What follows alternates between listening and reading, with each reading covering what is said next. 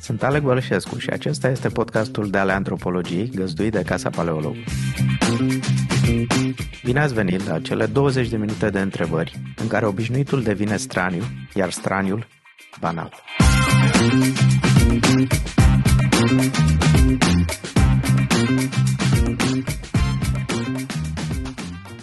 Bună ziua, bine ați venit! Sunt uh, alături de Eugen Hiriscu, psihoterapeut, specialist în tratamentul de substanțe adictive și sunt foarte încântat de această prezență pentru că este o temă la care mă gândesc de mult. Uh, am încercat de mult să, să vorbim, știu că au fost niște uh, momente mai puțin potrivite și acum cred că e momentul potrivit să, să vorbim despre acest lucru și anume despre uh, droguri. De ce mă interesează pe mine ca antropolog este pentru că nu există societate din lume care să nu aibă uh, un tip sau altul de utilizare a substanțelor uh, care alterează starea de conștiință.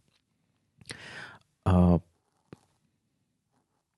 cum ați ajuns să vă intereseze această chestiune și cum o vedeți, cum vedeți consumul de substanțe, cum să le spunem? Substanțe psihoactive, deși uh, în ultimii ani uh, la lista dependențelor pe care le știm cu toții, uh, Asociația Americană de Psihiatrie și Organizația Mondială a Sănătății au adăugat uh, dependența de jocuri de noroc, deci practic este în aceeași listă cu dependența de heroină, de cocaină, de nicotină, de alcool. Um, este prima dependență comportamentală, să zicem așa, uh, recunoscută oficial. Probabil că lista se va lărgi pentru că sunt foarte multe comportamente care uh, pot, uh, la care oamenii pot dezvolta aceste manifestări de pierderea controlului până la urmă.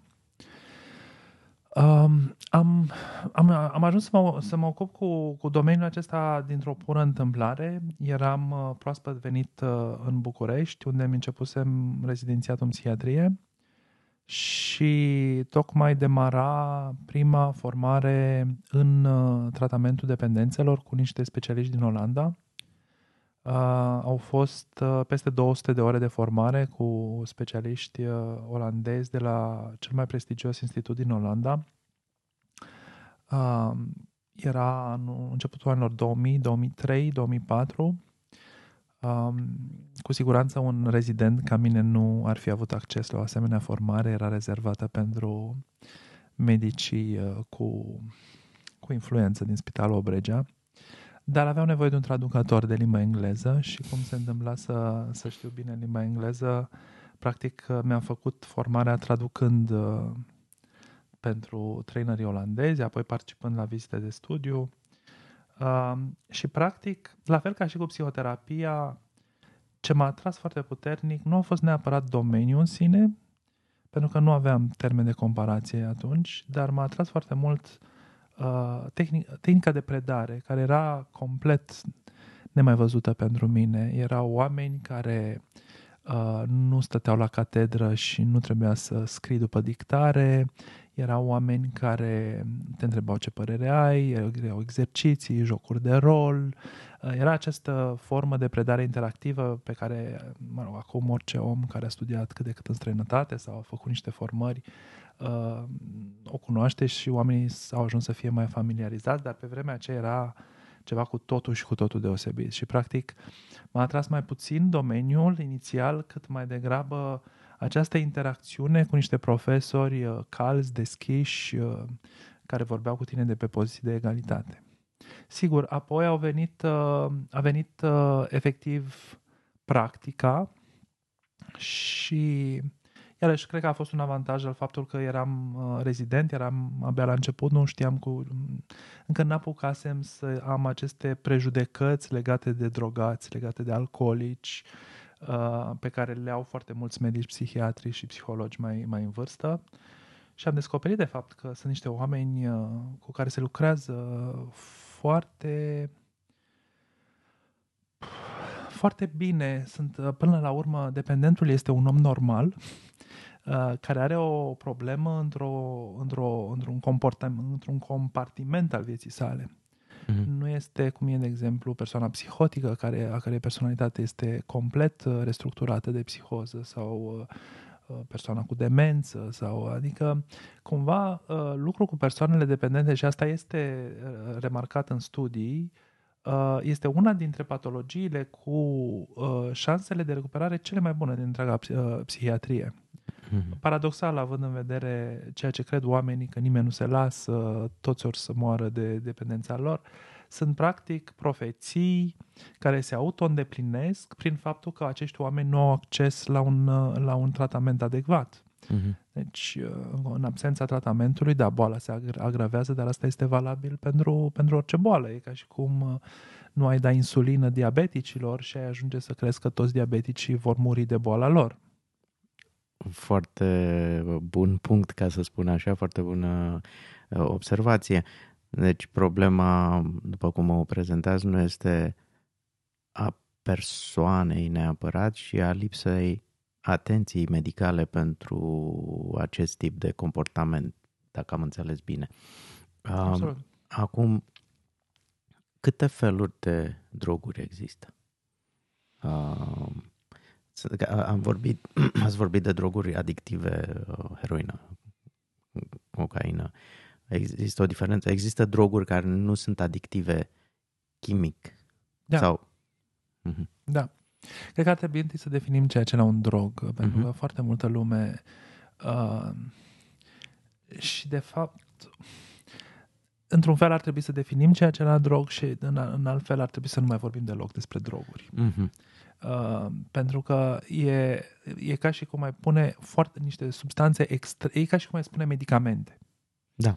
Dar medicament uh, înseamnă și aspirina, înseamnă și antibiotic, înseamnă și morfină, înseamnă și o mulțime de clase de, de substanțe care au efecte extrem de diferite și pericole foarte diferite.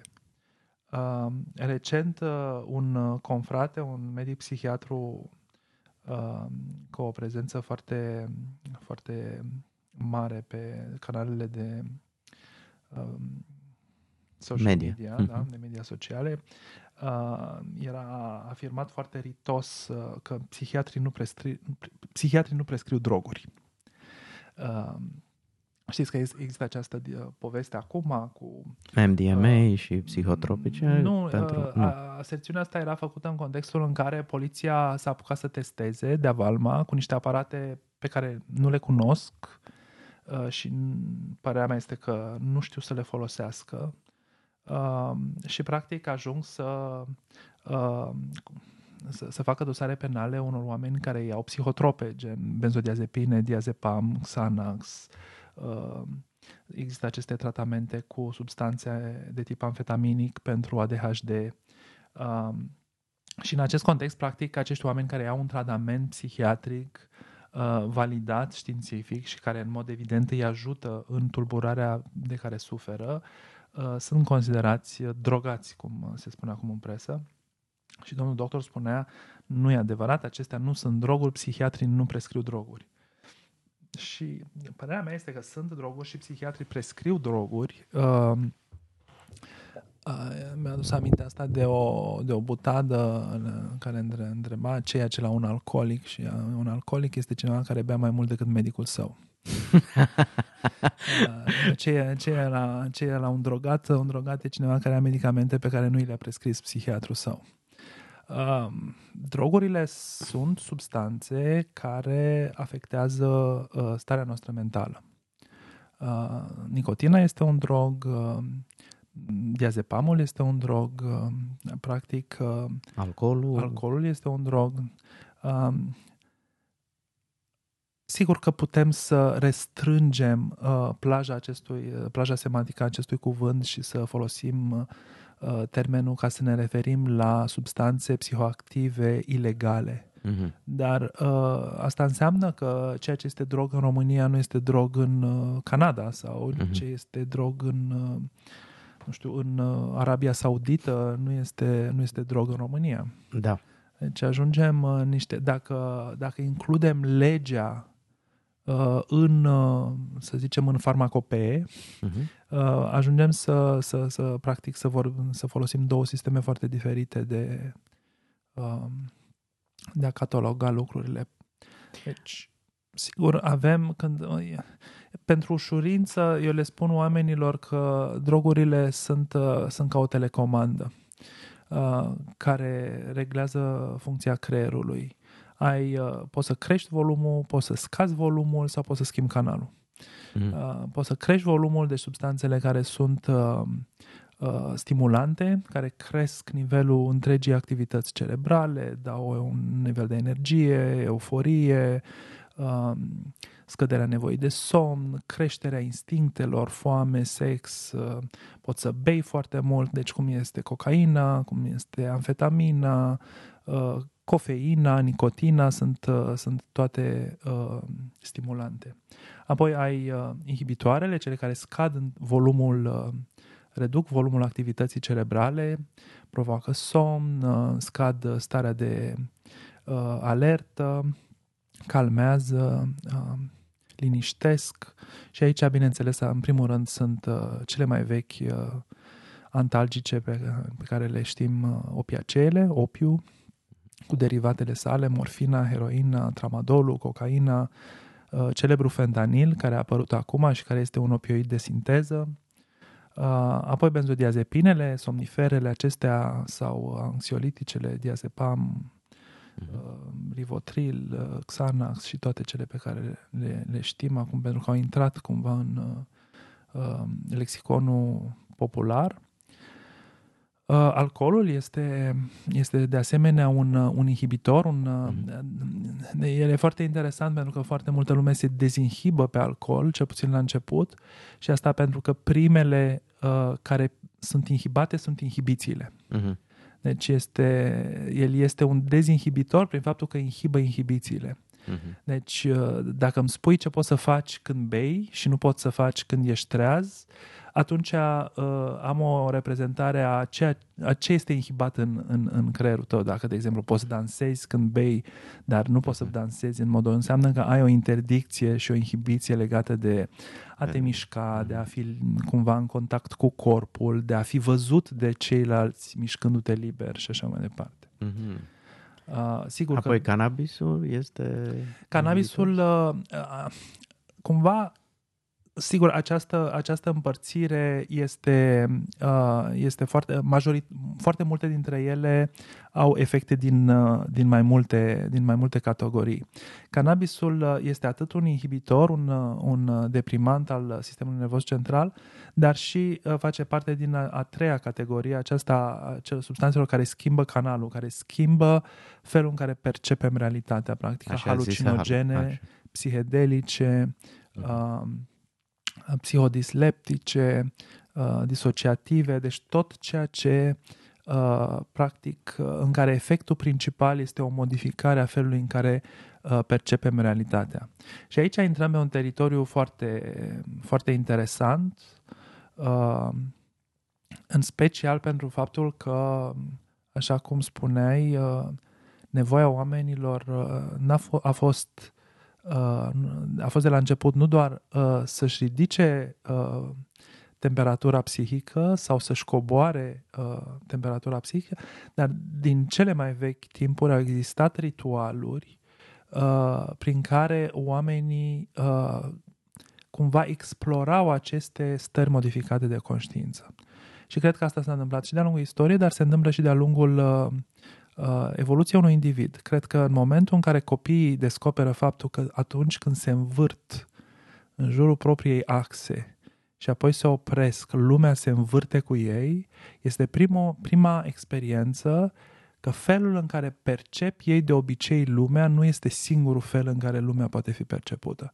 Și la un moment dat, sunt unii copii care realmente se, cumva se distrează făcând asta și e ceva ce explorează. Uh, da, da, eu mi-aduc aminte, o făceam când eram mic, fica mea care are 8 ani, o face pe la 6 ani, a început, învârte-mă, învârte-mă. Să... E fascinant să, da. să descoperi ca și copil că felul în care percepi realitatea nu este unicul fel de a percepe realitatea. Da. Iar asta, evident, apoi uh, diverse culturi, diverse practici uh, fac din acest mod, uh, să noi îi spunem alterat, dar hai să-i spunem, de fapt, mod divers de a percepe realitatea, o sursă de cunoaștere. Este un alt tip de cunoaștere, cunoașterea șamanică, cunoașterea de, de, de alt tip care este, care de fapt, dacă cum ar spune Malinowski în antropologie, dacă o iei după regulile științifice, e un mod de cunoaștere foarte științific, pentru că se bazează pe observație, pe studiu empiric al efectelor și așa mai departe. Bun, să nu intrăm în, în zona asta prea mult, pentru că avem o problemă cu drogurile în România, adică o problemă de percepție, cred eu. Um, um, eu am trăit jumătate din viață în afara României, până la 20 de ani în România, apoi am plecat, am revenit pentru 3 ani, când aveam vreo 30 și am replecat revenind acum. Uh, în societățile în care am stat, am putut să văd uh, legalizarea uh, graduală a diverselor tipuri de substanțe care în România sunt interzise. În același timp am putut să văd o un tip de societate și un tip de, de raportare la acest tip de substanțe mult mai uh, mult mai înțelegător, mai permisiv, mai uh, um, de exemplu, în, în Vancouver erau uh, um, afișe în metro sau în stațiile de autobuz sau pe stradă cu portrete de oameni bărbați și femei de diverse vârste și spuneau sunt un sunt colegul tău, sunt un tată, sunt uh, nu știu ce profesie și uh, am o problemă de adicție. Exact ce spuneai la început. E un compartiment al vieții, nu e întreaga viață. Exact. Uh, aici văd un fel de uh, catalogare, o, o conotație a termenului extrem de negativă și care e ca un fel de... se aruncă termenul ca o condamnare la moarte, ca o condamnare pe viață sau o condamnare, condamnare socială, dar și, uh, cum să spun, uh, corporală chiar. Și mă întreb ce facem cu asta, pentru că soluția nu este... Uh, am observat ce s-a întâmplat în vara aceasta cu Um, au fost câteva evenimente tragice și anul trecut au, au murit, uh, cred că un om sau doi la un festival. Uh-huh. Am avut uh, accidentul pe 19 august, uh, care de fapt a fost un revelator al multor altor probleme din societatea românească. Și totuși a început un fel ca o vrăjitoare, ca o vânătoare de vrăjitoare, descinderi în licee, să prindem drogații, să... Mi s-a părut o reacție excesivă din, venită dintr-o lipsă de înțelegere a fenomenului. Nu cred că este doar lipsă de înțelegere a fenomenului. Uh, sigur, nu am, nu am dovezi, dar sentimentul meu a fost că au existat forțe politice direct interesate de a folosi uh, aceste tragedii și acest, uh, această problemă a drogurilor în societatea românească, uh, de asemenea de a uh, amplifica reacția de angoasă pe care publicul uh, o are vis-a-vis de o problemă pe care simt că uh, nu știu ce să facă, îi amenință direct familia, copiii când, când un părinte își simte copilul amenințat, uh, practic nu mai gândește, nu mai gândește rațional. Uh-huh.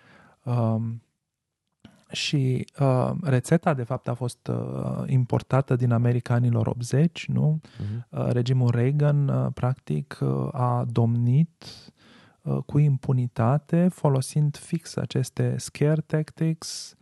Uh, deci, practic, am, a existat un, un import uh, uh, în, corp, în totalitatea acestor uh, tehnici în care populația este speriată. Uh, ne aducem aminte cu campaniile acelea cu LSD-ul care îi face pe tineri să se aruncă, să creadă că poți zbura și se aruncă de la fereastră.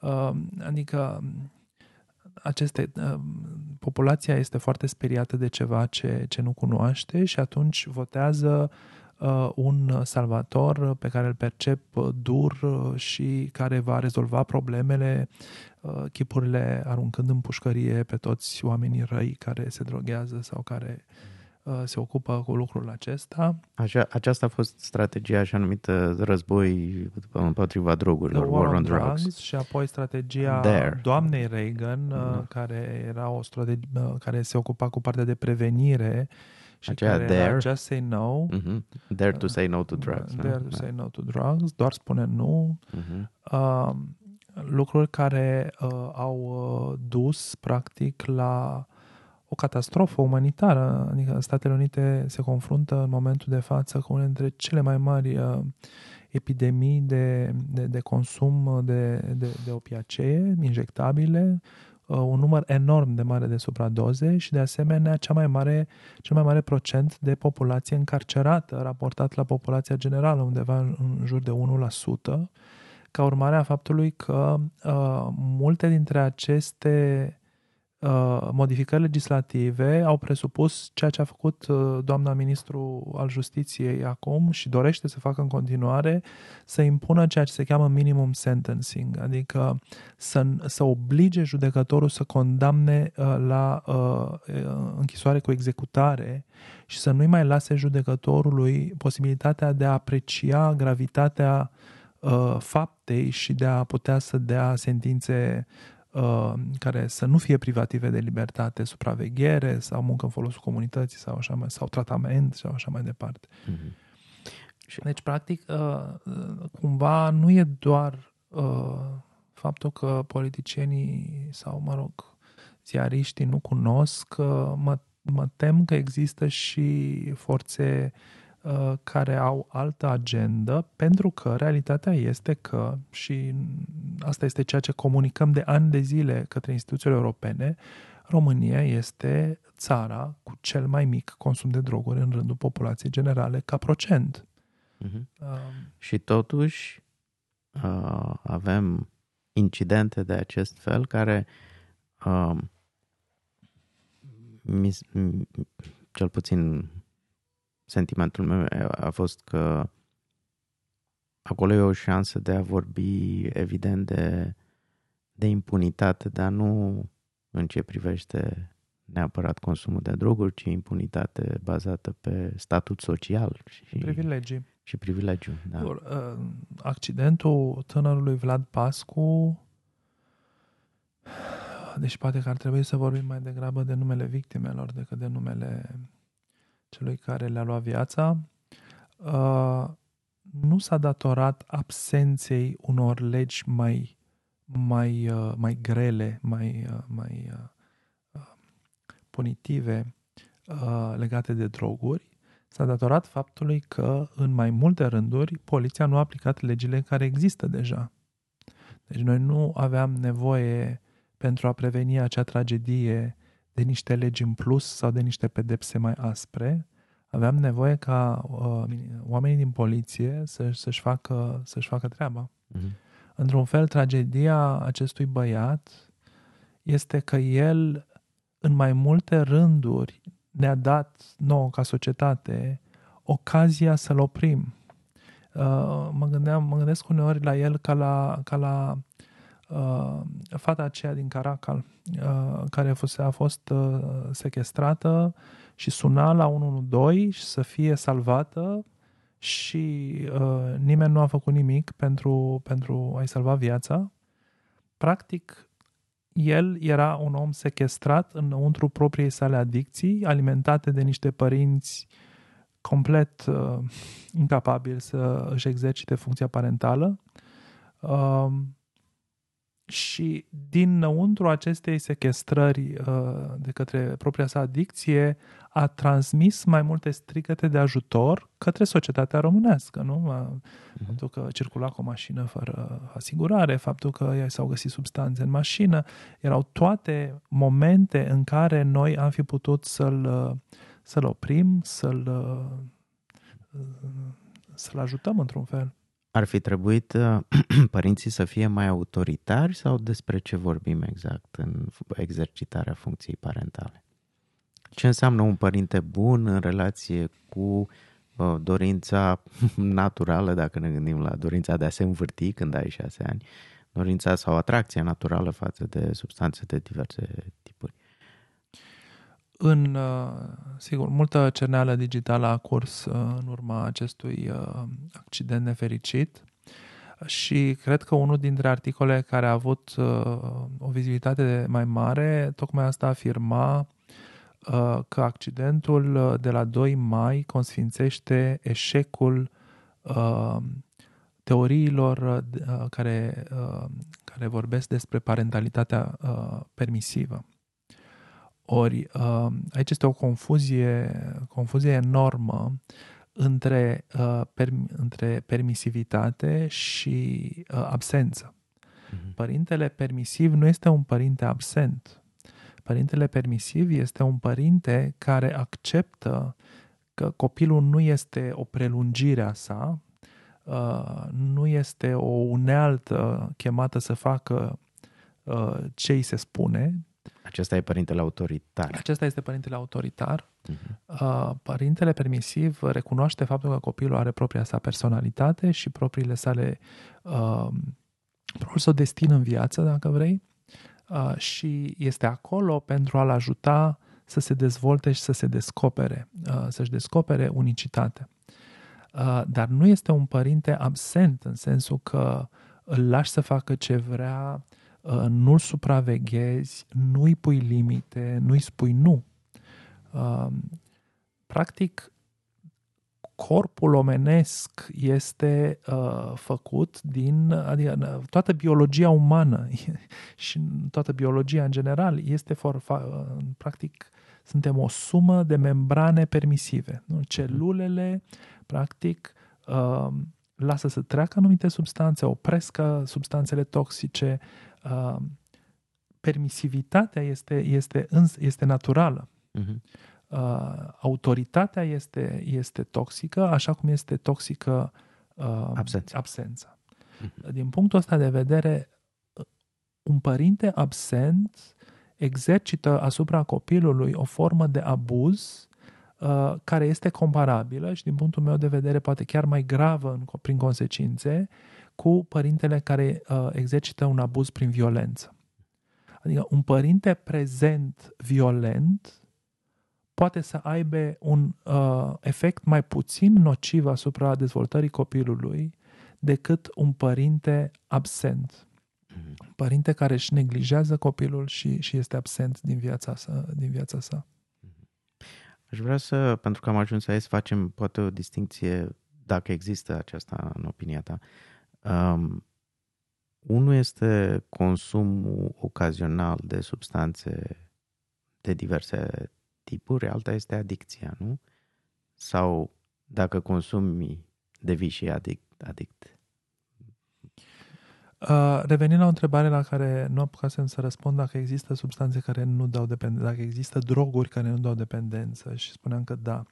De exemplu, uh, substanțele psihedelice nu dau, nu dau dependență. Uh, prin psihedelice vorbim aici de ciupeci halucinogene, LSD, uh, pur și simplu pentru că uh, efectul asupra, asupra creierului uh, nu implică niște receptori care sunt implicați uh, la rândul lor în procesele de dependență.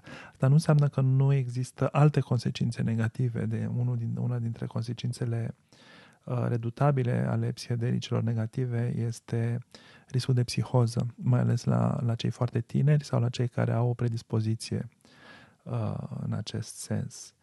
Sigur, nimeni nu știe dinainte dacă are o predispoziție, Uh, așa cum nimeni nu știe dinainte dacă va deveni dependent.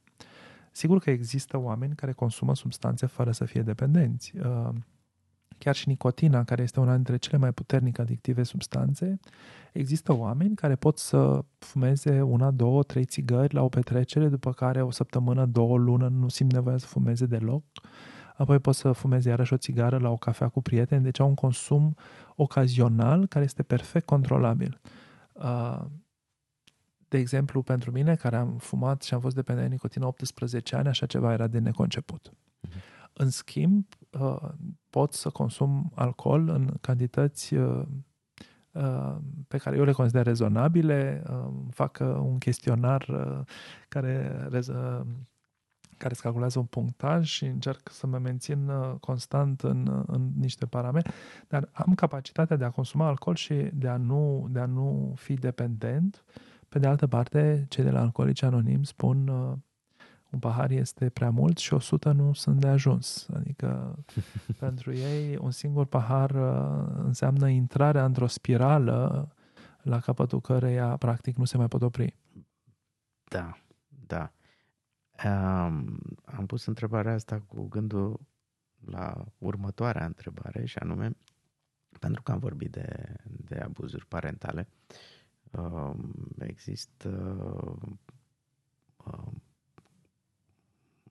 cum să spun, toate uh, studiile și practica lui Gabor Mate, care vorbește despre uh, faptul că adicțiile, substanța și adic- uh, adicția este un simptom al unei traume uh, sau unor, unor traume din copilărie și adicția vine cumva să uh, mă rog, ca, un, ca o căutare de, de vindec, nu de vindecare, de... De automedicație, cred. Da. da. da.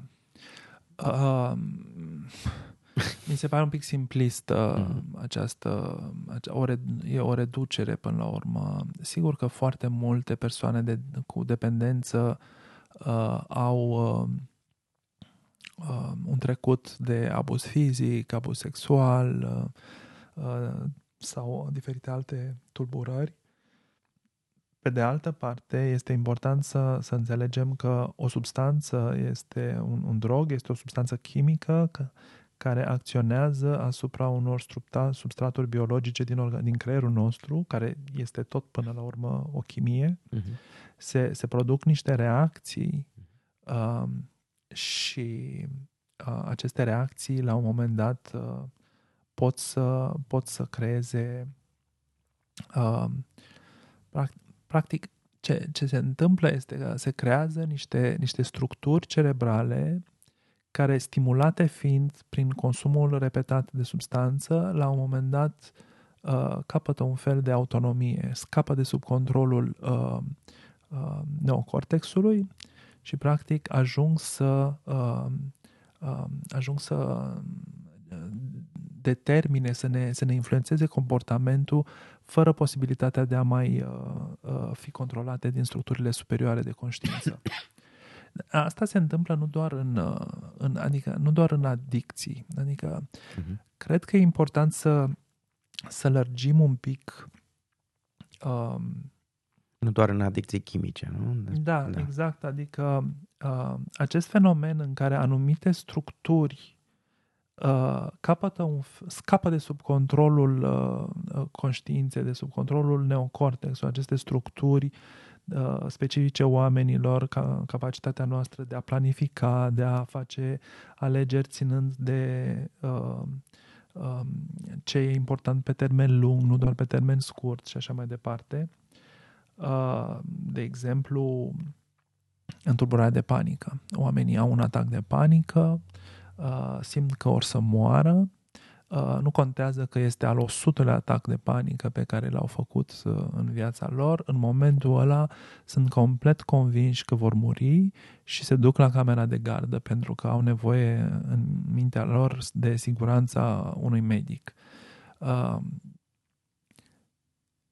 în momentele acelea, aceste structuri subcorticale care, care practic declanșează reacția de panică nu mai pot fi influențate de uh, un gând rațional care spune probabil am un atac de panică, uh, am mai avut, uh, o să treacă ceea ce simt și ceea ce gândesc uh, nu este un infarct, uh, nu este un semn că o să nebunesc, este pur și simplu o alarmă falsă din uh, structurile mele mm. cerebrale subcorticale.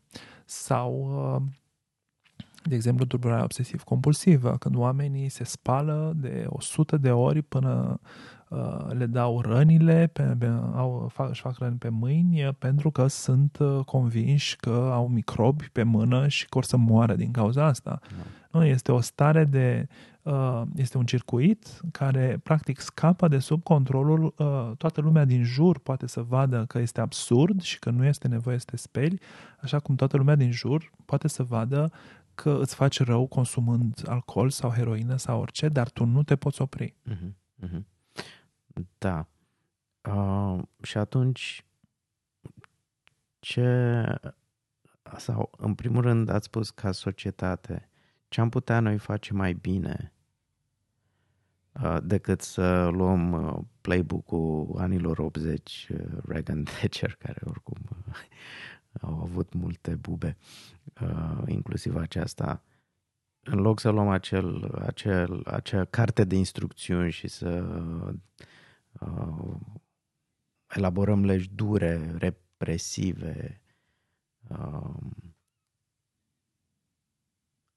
ce am putea face? Cum ar, putea, cum ar trebui să arate spațiul legal, în opinia dumneavoastră, opinia ta, și cum ar, ar, ar trebui să arate, să spunem, spațiu educațional? Um... Ar, ar trebui să fie ca Portugalia, unde totul, toate drogurile sunt legale și există moduri. Drogurile nu sunt legale în Portugalia. Sunt, nu, sunt controlate, consumul e controlat. Există o decriminalizare da. a consumului propriu, deci consumatorul nu este. Uh, uh, practic, Asta este marea revoluție portugheză, nu este decât ideea de foarte mult bun simț că locul consumatorului nu este la pușcărie. Uh-huh. Atât. Da. Ce au mai făcut, în schimb, portughezi și lucru de care nu se vorbește foarte adesea, foarte des, este că pe lângă această decriminalizare a consumului în propriu, deci practic ca și consumator nu ești infractor în Portugalia, ei au venit cu încă doi piloni foarte, foarte importanți și unul a fost uh, prevenirea și educația în școli, uh-huh. Uh, iar al doilea, uh, uh, și de asemenea, trei piloni, uh, tratamentul, deci practic să poți să, să oferi tratament consumatorilor dependenți. Și un alt pilon au uh, avut această inițiativă care este destul de unică la ei, deși se întâlnește în diferite forme și în alte țări, uh, uh, aceea de a avea un fel de uh, tribunale speciale, uh, în sensul că sunt mai degrabă niște echipe. Deci, uh, în momentul în care o persoană este uh, implicată într-un fel de faptă penală, că vorbim de uh, dealing sau că vorbim de un accident de mașină sau că vorbim de furt sau de tâlhărie sau lucruri care ar putea să fie motivate de o adicție, judecătorul se întâlnește cu un psiholog și se întâlnește cu un asistent social, deci au un soi de echipă și uh, cazul este judecat împreună uh, de acești specialiști, iar decizia juridică poate să țină cont de faptul că persoana aceea de fapt manifestă o dependență. Uh-huh. Uh, lucru pe care în alte patologii îl facem. De exemplu, dacă uh, o persoană cu schizofrenie comite o crimă, și în România, uh, persoana aceea va merge la Institutul de Medicină Legală, uh-huh. unde niște medici psihiatri își vor da cu părerea legat de discernământul acelei persoane uh-huh. și există uh, posibilitatea ca în cazul în care fapta chiar gravă care a fost comisă uh, a fost ca urmare a bolii uh, și persoana este declarată ca neavând discernământ din cauza uh-huh. bolii, ea să fie internată într-un centru uh, psihiatric de măsuri, se numește de măsuri speciale sau de siguranță. Um, bun, nu discutăm uh, eficiența și condițiile acelor uh, centre. În România, cred că este preferabil să ajungem pușcărie decât să ajungem într-un asemenea centru. De fapt, chiar zilele acestea, uh, Comisia Europeană a primit un raport privind situația absolut îngrozitoare a condițiilor în care sunt ținuți oamenii în aceste centre de măsuri speciale. Dar cumva, această, revenind cumva în teorie, avem această practică și putem să o înțelegem că uneori oamenii bolnavi comit uh, infracțiuni și că uh, ar fi în interesul lor și al societății să le tratăm boala mai degrabă decât să, să-i ducem... Să-i criminalizăm. Uh, să-i criminalizăm. Mhm. Uh, cred că, uh, apropo de anunțurile din, uh, din, uh, din autobuzele din uh, Canada, cred că avem nevoie de o, uh, de o educare a factorului politic și juridic legat de faptul că dependența este o boală. Mhm. Uh, cred că avem o foarte mare problemă și nu doar în România. Uh, aici vorbim de valoarea asta a, a, a capacității de autocontrol și de voință.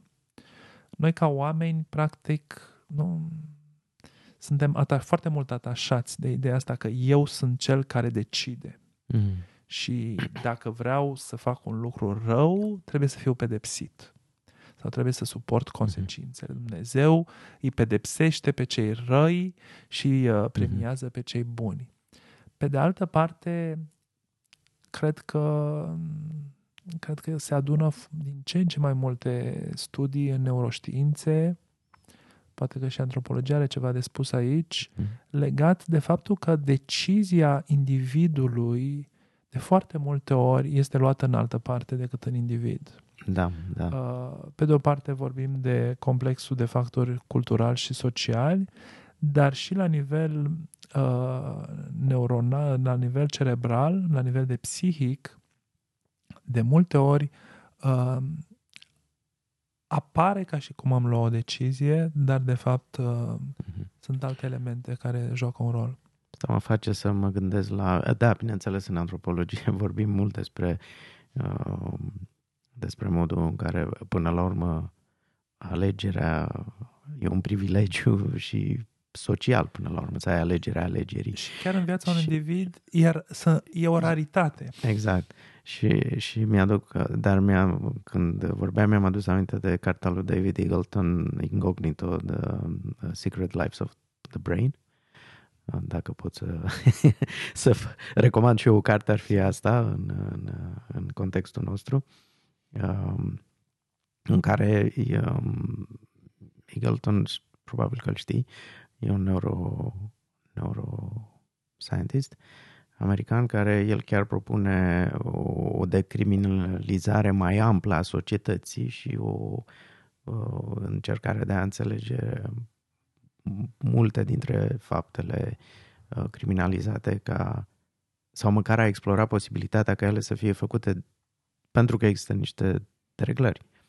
Uh, și uh, sunt mii de cazuri în care un om perfect, normal, bun vecin, bun soț, tată și așa mai departe, la un moment dat uh, face ceva extrem de crud. Uh, Avem o, un, uh, un mare experiment social uh, care probabil, mi se pare că ar trebui studiat pentru că e ceva destul de unic în lume și anume experimentul social uh, în care România a fost scufundată efectiv într-un timp foarte scurt și expusă masiv la fenomenul jocurilor de noroc. uh-huh. Deci, practic, în, nu știu, 5 ani, mai, în jur de mai puțin de 5 ani de zile, am trecut de la o societate în care uh, nu, va- ne aducem încă aminte cu zile domnul Geo, cu bingo și cu, adică un fenomen, practic un fenomen care, ok, am avut atunci o foarte, un foarte mare succes, dar uh, după care s-a, s-a stins și în ultimii 5 ani asistăm la această explozie a uh, jocurilor de noroc, a pariurilor, uh, uh, păcănele și pariuri în principal. Mhm. Deci slot machines. Și, uh, ori și înregistrăm o explozie a cazurilor de dependență de jocuri de noroc. Uh-huh. Ori unde este voința individului uh, aici? Practic, uh, brusc, uh, sute de mii de români uh, au decis că asta este ceea ce vor ei să facă cu viața lor, să își uh, arunce uh, averea, salariile și economiile uh, c- uh, către patronii acestor uh, stabilimente. E clar că există o influență socială uh, și că, practic, voința omului nu este acest trunchi de copac gros și puternic, cât practic este o plântuță destul de fragilă care poate fi influențată de foarte multe elemente din afară. Da, noi în antropologie spunem și asta, adică antropologii, toate științele astea interconectate cumva, că până la urmă cogniția, cum spui și tu, nu se află în creier, ci există uh, asamblaje cognitive, da? formate din un creier, o mașină, un mediu și așa mai departe. Și acest asamblaj, de fapt, face alegeri. Exact. Uh. Și, în, și independență, unul din uh, primele, uh, să zicem așa, studii sau observații care au, uh, uh, practic, au inițiat uh, Uh, cultura asta a tratamentului dependențelor mai degrabă decât închisoare și uh, a fost uh, această observație uh, asupra uh, uh, oamenilor, asupra uh, veteranilor care veneau din război din Vietnam uh, și care erau trimiși în Statele Unite, erau trimiși la vatră uh, pentru că deveniseră dependenți de opiu uh, în, timp, în timpul staționărilor acolo. Uh, ori surpriza psihiatrilor americane a fost că la întoarcerea în America, într-o proporție covârșitoare de peste 70%, aceștia renunțau la consum. Mhm. Uh, cifre uh, foarte mari dacă e să ne uităm la uh, ratele de succes ale tratamentului uh, obișnuit. Ceea ce nu ne, ne, ne face să ne gândim că mediul joacă de fapt un rol enorm de important în, în, în crearea și apoi în întreținerea dependenței. Și apoi vedem asta, uh, practic, uh, ideea asta de comunitate terapeutică sau de, de, de internare, pe care foarte multă lume o are această idee să-l trimitem undeva. Uh, există această intuiție că trimis undeva, omul uh, se va opri, ceea ce se întâmplă de multe ori, pentru că schimbă mediul. Uh, cu unul radical diferit. Asta, mi se, asta e important, trebuie să fie uh-huh. foarte diferit. Uh-huh. Uh, o persoană din, uh, țineam un curs la, la, la Chișinău acum câțiva ani și îmi povestea cineva că, la fel ca Vietna, veteranii din Vietnam, veteranii basarabeni care se întâlneau, se întorceau din Afganistan, uh, din război, în anii 80, când ajungeau acasă, în Moldova, uh, opreau consumul. Uh-huh. În schimb, studenții basarabeni care deveniseră dependenți de, de heroină în București, veniți la studii uh, în anii 90, întorși la Chișinău, uh, continuau consumul. Da. Da, pentru că mediile erau la fel, asamblajele cognitive, ca să spun așa, erau asemănătoare. Exact. Da. Problema este când te întorci din aceste medii foarte diferite, uh, când te întorci în Vietnam, cum s-ar spune, uh, nivelul de, gradul de recădere este foarte mare și practic uh, aceasta este problema uh, internării și a ter- uh, comunităților terapeutice, uh, un, un procent foarte mare de recădere la întoarcerea în, în mediul de, de origine. Mhm. Ca o... aș vrea să ne apropiem de, de sfârșit și aș poate o concluzie interesantă ar fi a ceea ce, ce ai spus, este că de fapt ar trebui cumva să încercăm gradual să ne mutăm de la o cultură a învinovățirii la o cultură a înțelegerii și a tratării. Dacă crezi că asta sintetizează cumva ce...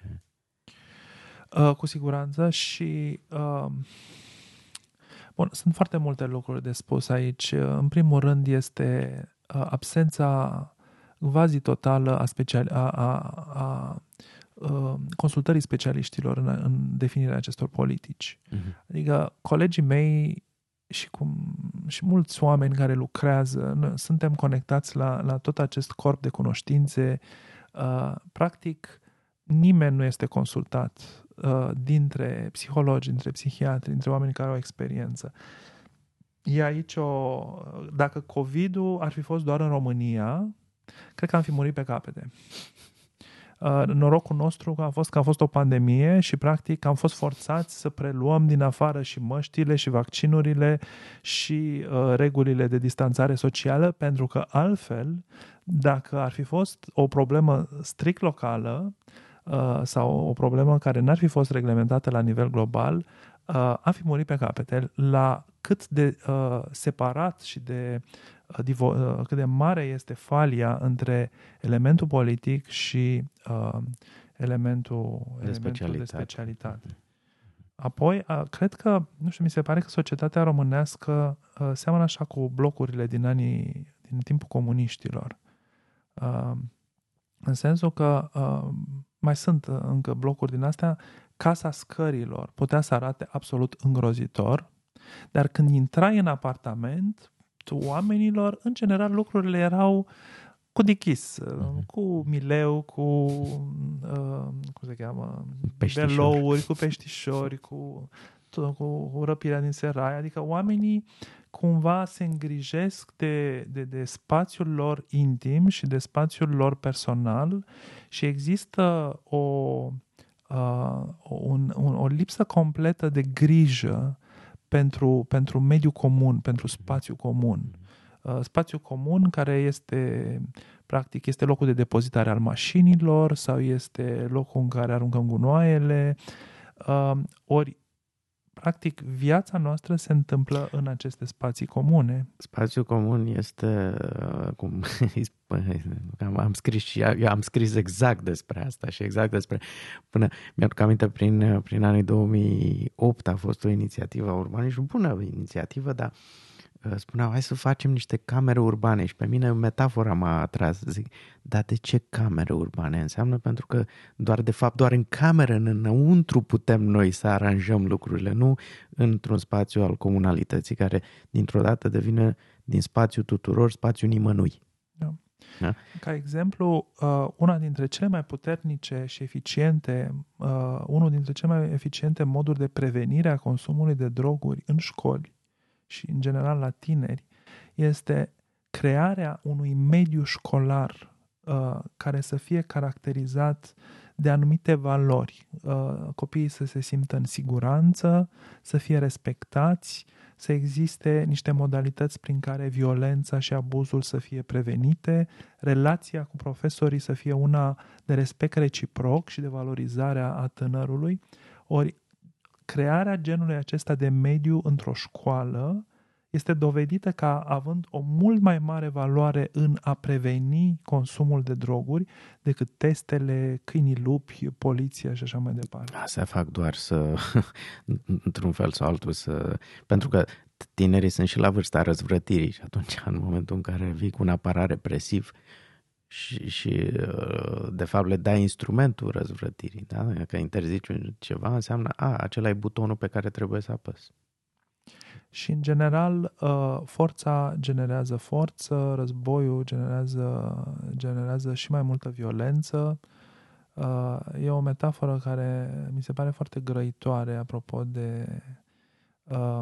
E din, e din, vine din seria Batman, în care, practic, Batman ajută poliția din Gotham și sunt pe cale să eradicheze uh, toți răii din, uh, din Gotham uh, și în acel, fix în momentul acela în care sunt pe cale să, uh, să, să, să nu mai fie rău în oraș, apare Jokerul, care este o expresie a unei răutăți infinit mai mare decât tot ce era până, până atunci. Mm-hmm.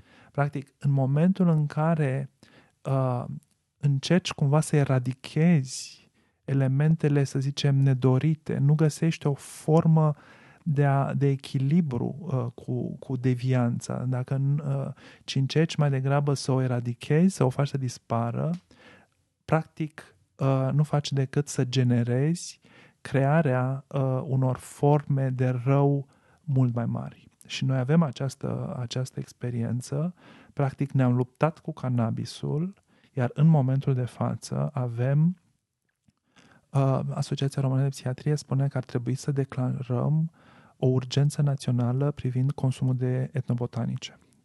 Substanțe enorm de periculoase, toxice, necunoscute, care nu ies la teste, extrem de ieftine, extrem de ușor de, uh, de uh, vândut pentru că sunt cantități infime uh, și, practic, ne, ne confruntăm acum cu, cu acest uh, Joker uh-huh. uh, mult, mult mai rău decât tot ce uh, decât cunoșteam cannabis. în momentul da. de față. Da.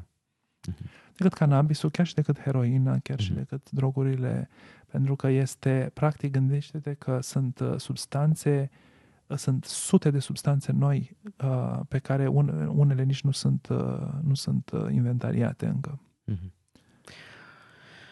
Bun, pe, pe această notă și pe, totuși pe ideea că um, um, a- e vorba de fapt de o schimbare culturală de care avem nevoie și o schimbare uh, a atitudinii față de uh, și a înțelegerii a ceea ce înseamnă voință personală, voință colectivă, uh, um, acceptare și decriminalizarea, uh, pentru că spuneai de devianță și asta și de delinvență. E foarte interesant. Delinvența este o chestiune de definiție. Da? Uh, orice poate deveni delinvență în momentul în care o creezi ca atare într-un aparat legislativ. Um, Eu cred că asta odată și dacă ne uităm la uh, specificul situației acestea cu drogurile, uh, în general, uh, nu vorbim despre droguri sau despre consumatori de droguri. De foarte, elementul politic s-a legat foarte mult de tineri. Uh-huh. Uh, ori ce mi se pare că se întâmplă este o reactivare a unei traume foarte profunde și a unei probleme pe care noi nu am uh, clarificat-o în niciun fel și anume uh, grozăvia uh, orfelinatelor din, uh, din timpul comuniștilor. Uh-huh. Practic, nu cred că mai există vreo țară în lumea asta care să fie avut o asemenea uh, nu știu, hecatombă umană, adică mii și mii de copii uh, crescuți în niște condiții de un abuz care a devenit uh, cumva s- s-au, au, s-au făcut studii pe tema asta și practic ne aflăm iarăși în această situație, pentru că și acolo nu era, era ideea asta de a avea copii, copii viitorul României socialiste și așa mai departe și iarăși ne aflăm în această, înăuntru acestei uh, proces uh, traumatic în care sub pretextul uh, grijii pentru copii ne pregătim să trimitem copii la pușcărie pentru 15 ani. Deci în momentul de față, practic iei mai mult pentru faptul că ai dat cuiva o pastilă sau o țigară decât dacă l-ai fi violat. Deci pedeapsa maximă pentru dealing, în condițiile în care nu există niciun fel de cantitate sau definiție a ce înseamnă dealing, este de 15 ani de, de închisoare.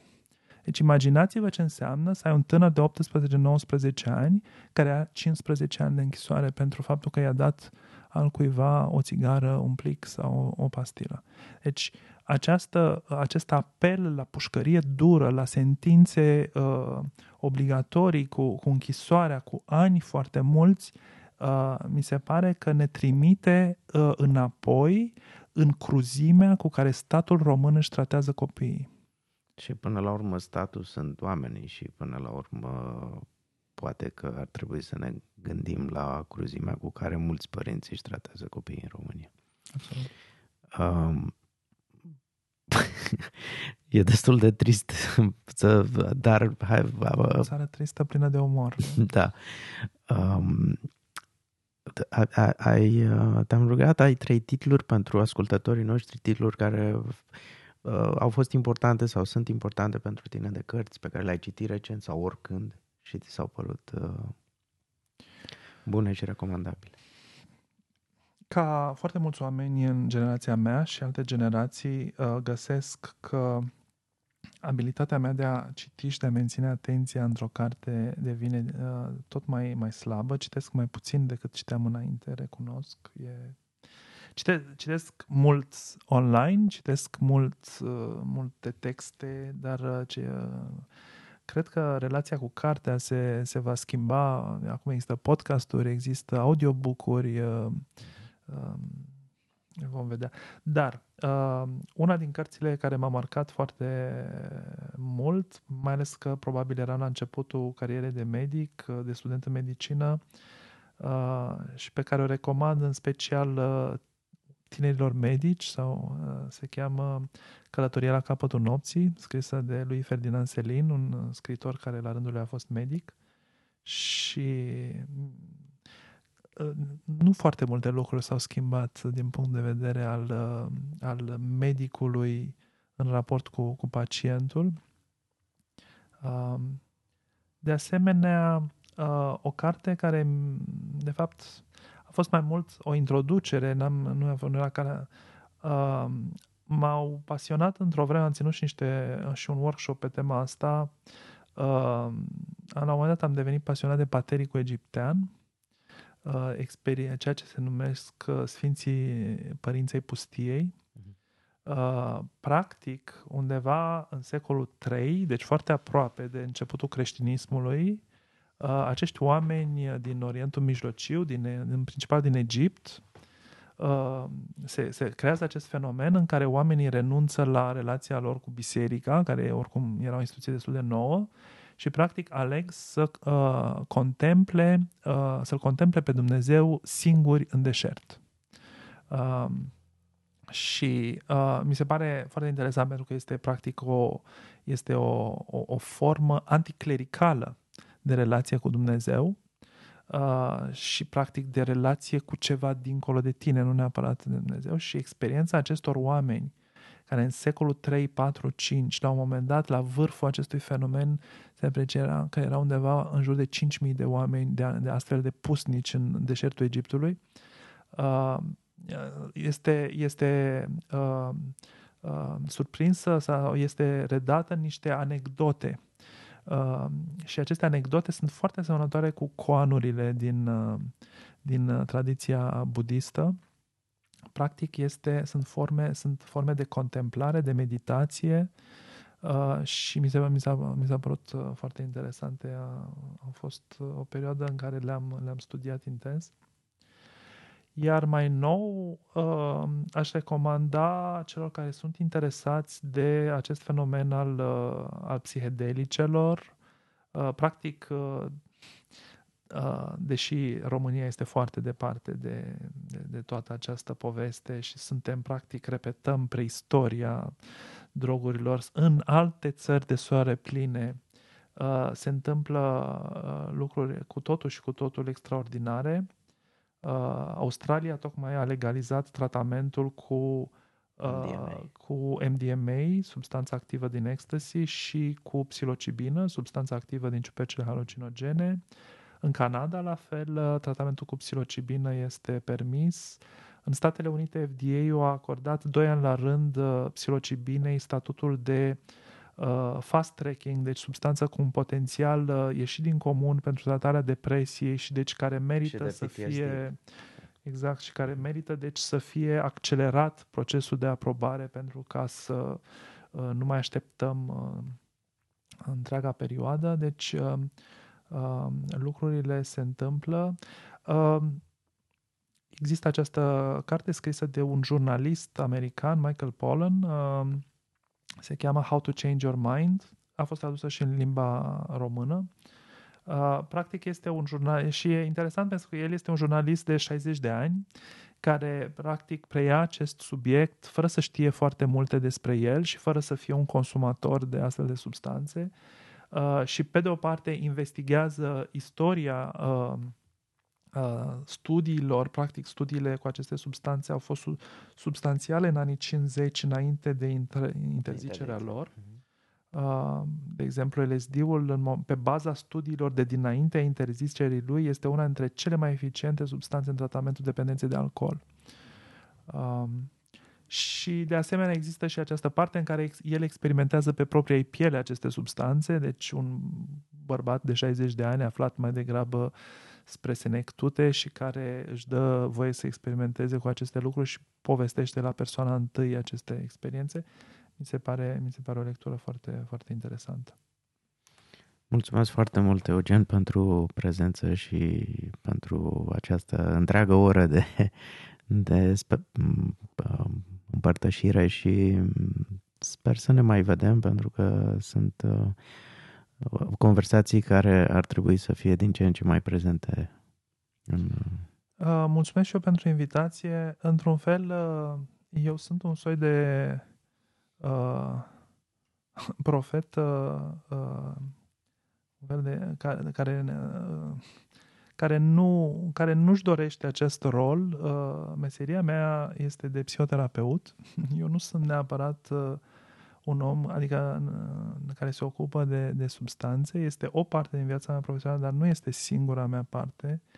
Uh, dar mă simt cumva obligat să spun niște lucruri în piața publică, să enunț niște idei, pentru că mi se pare că există un fluviu de prejudecăți și de falsități și, sincer, mi-ar plăcea ca mai multă lume să poate să, să enunțe aceste lucruri, pentru că știu că sunt oameni cum ești tu, care ai această experiență uh, și personală, trăită în altă țară, dar și profesională, mă, mă surprinde absența unor, mai, unor voci mai numeroase care să împingă împotriva, împingă acea, uh, să împingă împotriva unei ideologii care la bază este de natură fascistă.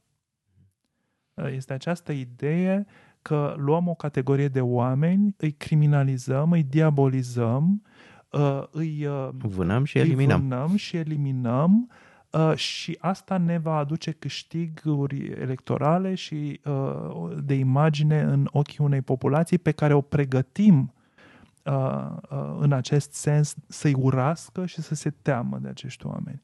Și aceasta este o rețetă de tip fascist și mi se pare că există, avem o responsabilitate ca intelectuali, ca profesioniști, uh, ca, ca umaniști, să spunem că nu este vorba despre drogați, nu este nici măcar vorba despre droguri, este vorba despre oameni, este vorba despre cetățeni ai României, despre concetățeni, despre vecini, despre prieteni, despre rude și că această uh, nebunie uh, a uh, criminalizării și a diabolizării trebuie să înceteze. Mulțumesc foarte mult acesta, mi se pare un final excelent și pe curând. Mulțumesc și eu. Asta e tot pentru astăzi. Mulțumesc Casei Paleologu pentru găzduire și echipei de aici pentru producție. Ne găsiți ca de obicei pe paleologu.com. Dacă doriți să aprofundați filozofia sau antropologia, pe site găsiți oferte de cursuri variate și incitante. Dacă aveți teme care vă preocupă și ați dori să fie dezbătute antropologic sau doriți să sugerați invitați, contactați-ne la antropologia.paleologu.com cu mențiunea de ale antropologiei. Vă mulțumesc! Thank you.